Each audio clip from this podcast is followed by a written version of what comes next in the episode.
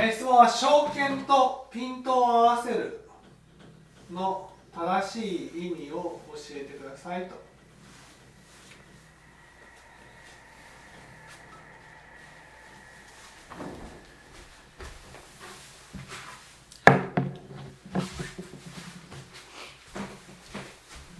まずピントを合わせる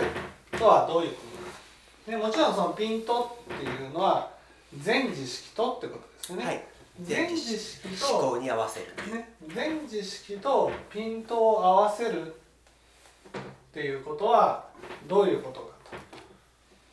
と、ね、全知識とピントを合わせるっていうことは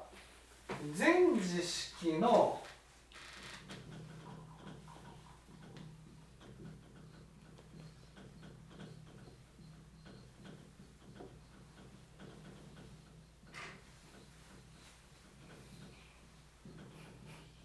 思想を知るってことなんですね。はい。思想っていうことは何が善で何が悪か、何が正しいことで何が間違っていることか。はい。全幕の基準を、ね、学ぶっていう。私としては全知識は悟ってる人、うん、そうでない人は迷ってる人とすると、うん、悟ってる人の境地を知らないと、うんはい、ピント合わせないと、はい、結局迷いから覚めないなと思ってるので、うん、その全知識は悟ってられるっていう前提のもとで、うんそこを確認していかないといけない、合わせていかないといけないっていうのがピント、うん、イコール証券といううーんまず証券っていうのはね、はい、証券っていうのはそのありのままに見るってことなんです、うん、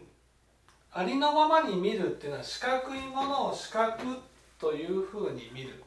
丸いものを丸っていうふうに見る。私たちは自分の都合によって現実を歪めてしまう。それを歪めることなくありのままに見ることを証券っていうふうに言うわけ、はいね、これと全知識の思想を学ぶっていうのは違うわけ、はい、思想を学ぶ上で大事なことは、はい、自分の思想でぶつかっていくってことです。問答でやり合うことですよね。その自分はこう思うっていうことを出すわけです、はいはいはいね、自分はこう思う、自分はこう思う、こう考える、こう思う、これが正しいと思うっていうことをでどうなんですか、どうなんですか、どうなんですかっていうふうに聞いていくわけです。だから無理に全知識の思想が正しいから全知識に合わせなくちゃ合わせなくちゃっていうふうにしていてもピント合わないわけですよ。ピントを合わせるためには自分はどう思うか、自分が正しいと思うことをぶつけていくわけです。例えば意識で、うんはい、ありのありのままにとかね、うん、その仕方がないなと相手は自分だと思ってとかですね、うん、あの慈悲の瞑想で、うん、あのいろいろあるじゃないですか、はい、まあそういうことを自分で聞かせていたからそうなろうなろうとしたら相手が自分だから結局自分の意見を言っても愚痴だから抑えようとするわけですよ。いやいやだからそうそうだから私はそうしてしまおうとするわけですよ。その愚痴を言うことを相手は自分だからね、そのなるべくねもう怒りを起こさ起こさないでしよう黙っちゃうわけですよだんだんと。うん、だからそれが、はい、ねその相手は自分だから。はい愚痴を言わないようにしましょうと私が一言でも言ったからなんです。言いました言いました愚痴を言わない。この場では愚痴を吐くじゃないですけど、うん、ぶつける場だと思ってるんですけどね こ, この場は。いえいえその愚痴を吐いちゃいけないって言いましたとは言っておられません、うん言ってないならば確認が必要なんです、はい、私はこう思うけど愚痴を言っちゃいけないと思うけど、ね、どうなんですかとそういうふうに言うと、はい、私はこう答えます、はい、そうですね、うちは言ってくださいと、はい、なぜかというと仏教は心が大事だと、うん、こういうふうに教えられる。愚痴というのは言わなくても心で思っていたら愚痴を思ってね、愚痴を行っているのと一緒なんです、うん、でも言えば受け止めてもらえば愚痴がなくなりますよね、自分の中から、うん、受け止めてもらえればね、そうそう、そこ、はい、そこから、はい、愚痴を思うことがなくなるんです、うん、そしたらね、早く心の中から愚痴をなくすことが早く苦しみから解決する方法になるので、愚痴を言わないよりもね、言った方がいいんだけど、でもそこで大事なのは受け止めてくれる人に言わなくちゃいけないんです。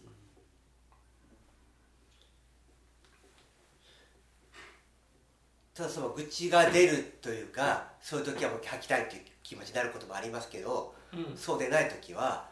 相手は自分であるとか仕方がないとか許そうとかですね、やっぱりそういう慈悲の瞑想とかですね、いろいろ聞かせていただくことを愚直にですね、念仏じゃないですけど、うん、そうしようしようっていうところで結局なるべくその怒りを起こさないようにとかですね、うん、なんかそういうお膳立ての中でそれで救われるのかっていう、ね、はい、そのなんか違うんですよ、違いますよね違うっていうのは相手は自分だから、はいね、怒りを起こさない、これ正しいですよ、はい、まあ、そう聞かせてはいただいてますね。ね、怒りを起こさないようにしようと、ね、怒りを起こさないようにしよう。これは大事です。怒りを起こさないっていうことはどういうこと？言い換えると、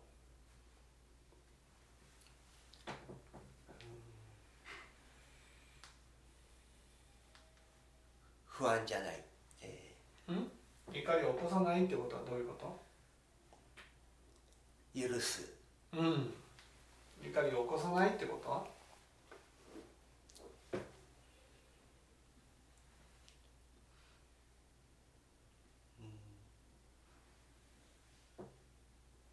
何でしょう、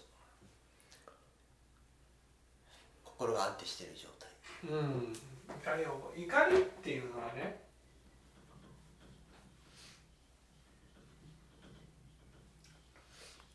悲しみが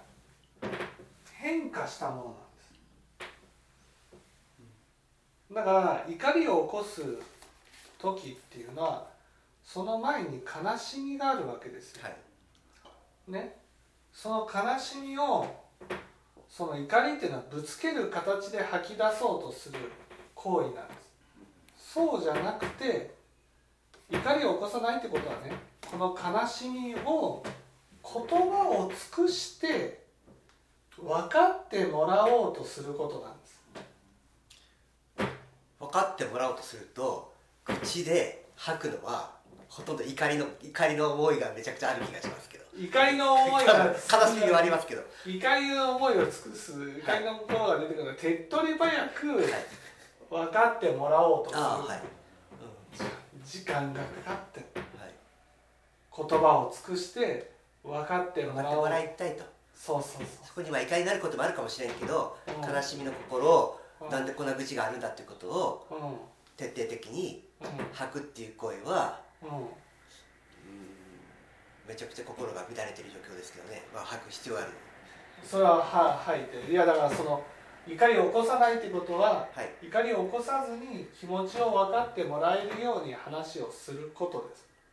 うん、分かってもらえると思えば言える気がしますけどもね、相手分かってもらえる相手に相手ですよねそれが難しいですよね、相手に話をする必要がある、はいはいはい、だから怒りを起こす相手っていうのは間違いなくね、分かってもらいたいけど分かってもらえない相手に怒りが起きてるんです。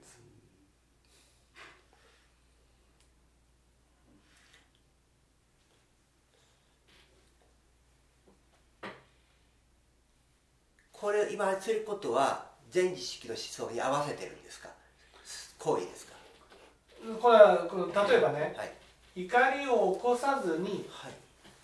悲しみを分かってもらおうとするっていうことが全知識の思想なんです。じゃあで怒りを起こさずに悲しみを分かってもらおうとしても、怒りが起きた時にはどうしたらいい？仕方ないと諦める。違う。相手に謝るんです。怒ってしまってごめんなさいって落ち着いてから。それは相手のためじゃないんです、ね、怒りを起こした自分を許すためなんです、うん、ここで謝らないと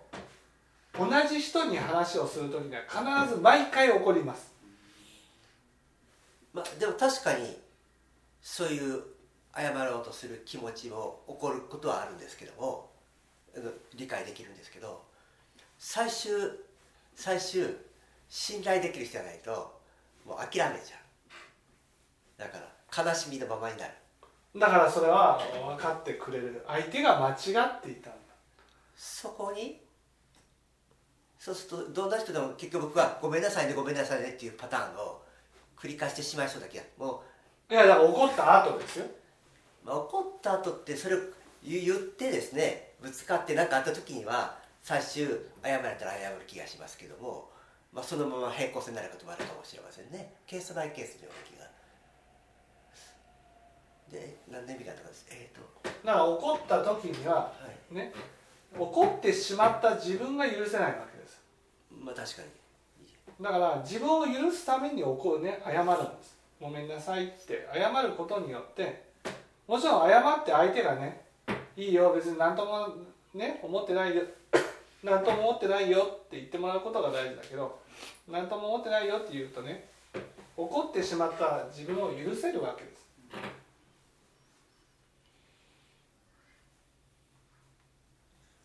うん、まあ多分そう。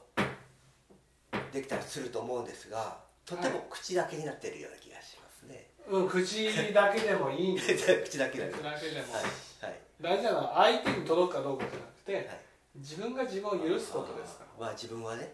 はいはい、伝わらん気がするけども、はい、なるほ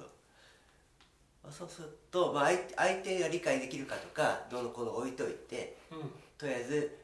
怒りが起こった時は悲しみの自分がいて、うん、それを、えっと、怒ってしまった時は、うん、形としては謝る。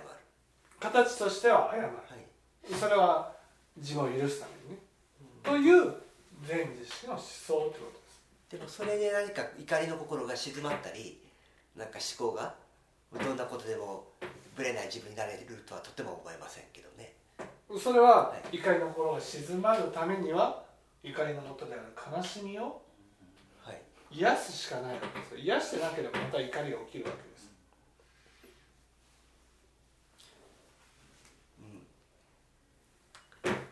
うん、悲しみを癒すとはどうしたらいいんですか？悲しみを癒す、そう、こういうのが大事なわけです、はい、思想を学ぶ。これがピンと合わせる、はい、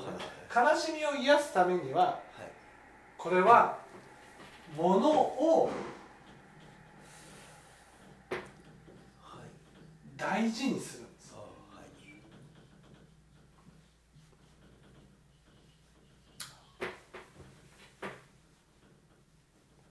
そのためには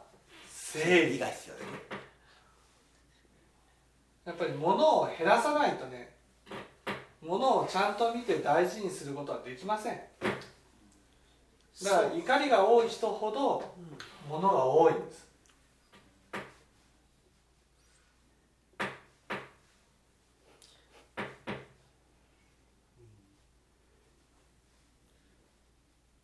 現状そんなに怒りとか悲しみで苦しんでいると逆で、まあ、喜怒哀楽のまあなんか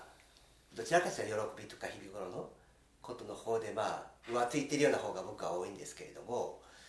ただそのじゃあ怒らないかとかですね、その悲しい心が出ないかと、そんなこともなくて、その超越して悟ってるわけじゃないと思ってるので、じゃあまだまだ何かの縁でそういうことが出てくる気がするわけですよ、うん。でももともと喜怒哀楽って人間の感情だから全否定してるわけでもなくて、でさ怒った時は吐くということだと思うし、それが全て癒されて悲しみの世界から脱出できたらいいんでしょうけども、なんかそんな自分の見えない怒りや悲しみって自分でそんなものを大事にしたぐらいで解決できるようにあまり思ってないんですけどね。それはやらんとしゃあないって話ですかね。それは、ね、はい、思ってない、はい、ここで大事なのは思ってない、ね、思ってないのは、はいね、ものを大事にしたぐらいで思って、ね、悲しみから抜け出せると思ってないのは、はい、それはものをものだと思ってるからです。だから私たちはものに我がついてるんです、はいね、物に我がついて、つまり物っていうのはただの物じゃなくて我がついているものなんです。私のもの？そうです、私のものですよ。私のものという意味の我ですか。そう、我がついている、はい、その我がついているものに対する扱い方が乱暴なんですね。例えばこの怒りが起きるのも、はい、自分の思いがあるわけですよ。自分の思いには我がついてるんです、はい、その我がついているものを我がついているものを丁寧に扱う癖がついていたら、自分の思いを怒りでぶつけて分かってもらおうとすることはしないですよね。だから一時が万事なわけです。だから物っていうのはこの自分の我のついているものを自分がどう扱うか、はい、それが自分の心の思いというものに対する扱い方にもなるわけです。まあ自分を大事にして物を大事にしたら相手も大事にするし、はい、自分も燃えるし怒りの心も、うん、怒りで分かってもらおうとせずに言葉を、言葉で分かる。そう。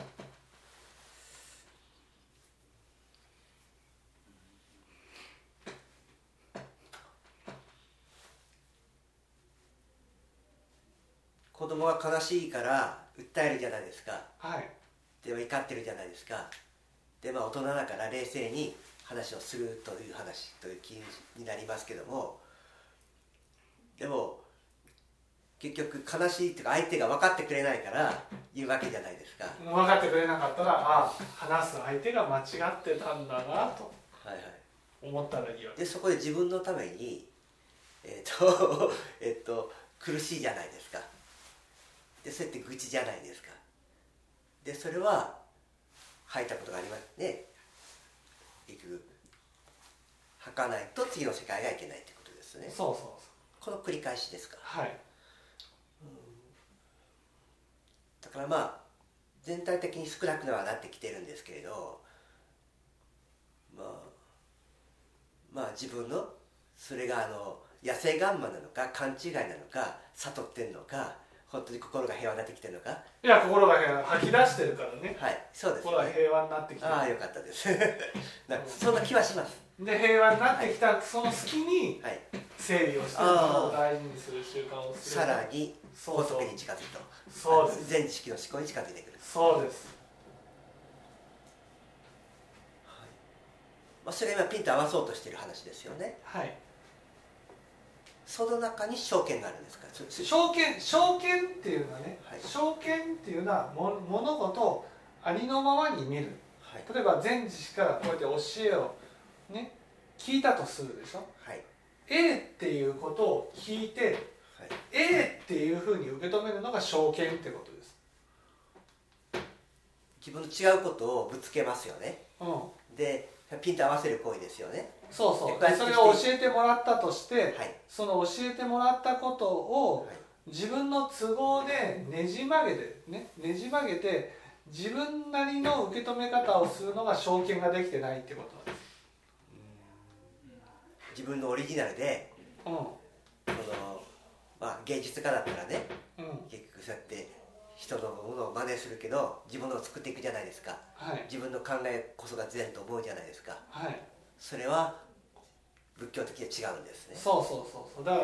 から正しく聞く、はい、正しく受け取ることを証券と、この場合だったらね、ここに自分の側入れずに受け取って、うん、でそこで自分の中で疑問が起きたことはみたいに尋ねたらいいわけで、はい、その承継ができない一番の理由はね、とにかく言われたことをやらなくちゃって思っちゃう。納得してないのにやらなくちゃってなるから、自分の都合のいいようにねじ曲げていっちゃう。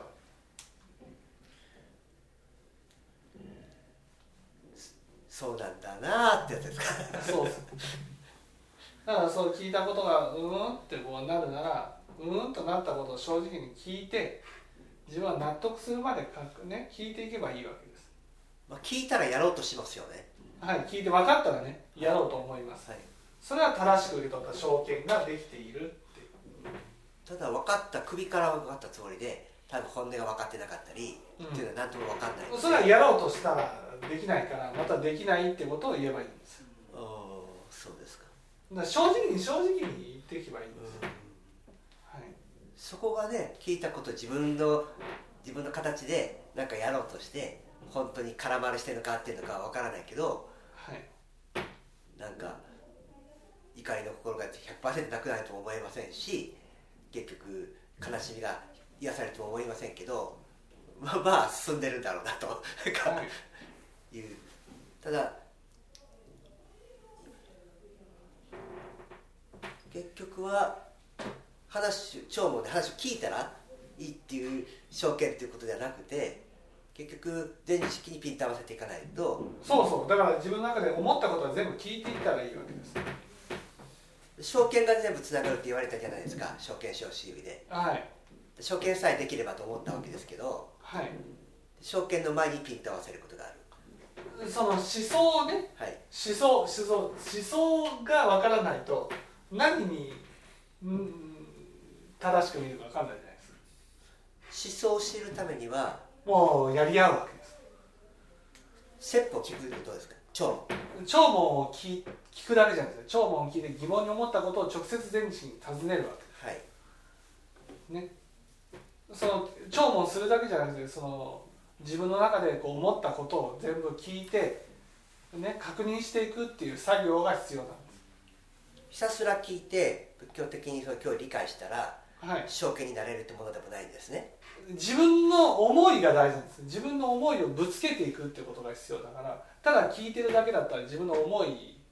だって合わせ合わせしの中じゃないですけど、はい、結局それが正しいでってね、はい、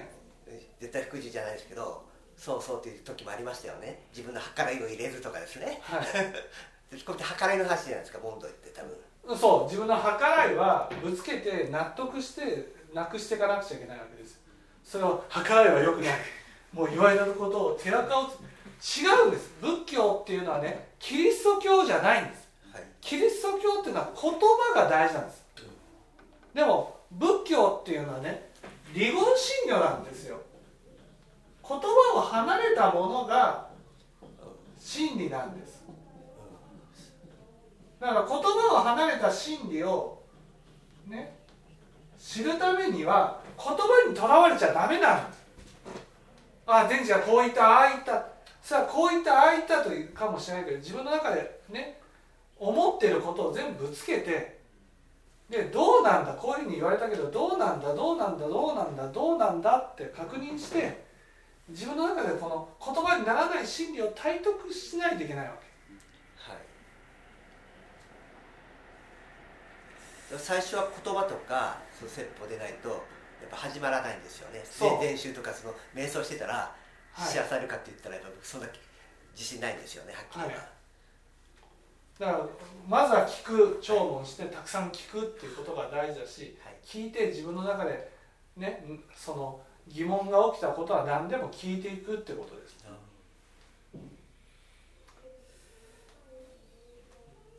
それがどこまでできるかが里に近づく、はい、ということと、物を大事にする、整理が大事、はい、そう、あなたにとっては整理して物を大事にする、はい、これをやれば、ね、怒りをぶつけることが減っていく。